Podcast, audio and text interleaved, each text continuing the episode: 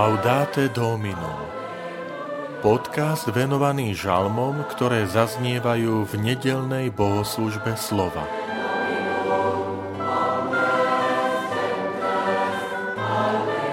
Hľa prichádza pán, on je kráľ slávy. Žalm 24 Vitajte pri počúvaní tohto podcastu. Volám sa František Trstenský, som farár v Kežmarku a prednášam sveté písmo v kňazskom seminári v Spišskom podhradí. Hľa prichádza pán, on je kráľ slávy. Pánova je zem i všetko, čo ju naplňa. Okruh zeme aj tí, čo bývajú na ňom. Veď on sám položil jeho základy na moriach a upevnil ho na vodách. Kto smie vystúpiť na vrch pánov? Kto smie stáť na jeho mieste posvetnom? Ten, čo má ruky nevinné a srdce čisté, čo nedvíha svoju dušu k márnosti. Taký dostane požehnanie od pána a odmenu od Boha svojho spasiteľa. To je pokolenie tých, čo ho hľadajú, čo hľadajú tvár Boha Jakubovho.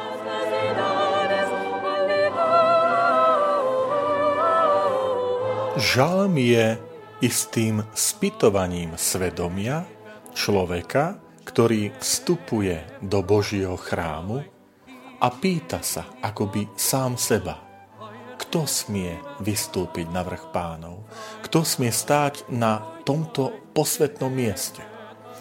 Pamätajme, že je to žalm, ktorý vzniká v židovskom prostredí starého zákona, kde Židia putovali do Jeruzalema, ktorý je 800 metrov nad morskej výške, čiže do Jeruzalema sa vystupuje a tam stál Jeruzalemský chrám ako cieľ ich putovania. A pútnik sa pýtal po tom putovaní, naozaj som hoden vstúpiť do tohto svetého miesta, priestoru?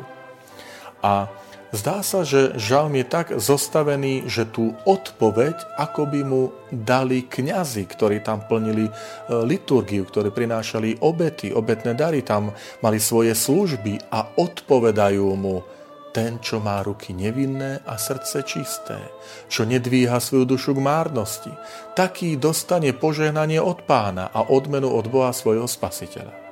Milí priatelia, tento žalm je nádherným aj z toho dôvodu, že vystihuje situáciu veriaceho človeka, ktorý napríklad nedelu čo nedelu prichádza na svetú omšu do chrámu.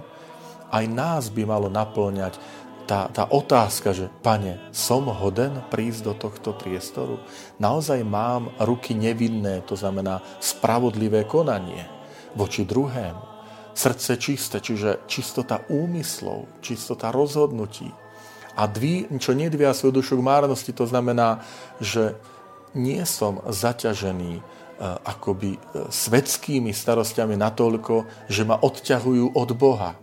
Že to môže byť nádherné spýtovanie pre nás samotných. Koľkokrát ten náš postoj je, že Pane, však buď rád, že ma tu máš, lebo som mal možno iných veľa možností, ako stráviť nedelu a vybral som teba, no tak buď za to vďačný. Pohľad žalmistu je úplne iný. Že to je spýtovanie svedomia, či som hoden do tej Božej prítomnosti vstúpiť. To si zachovajme. Zaujímavosťou je, že tento žalm spomína e, rímsky politik, štátnik.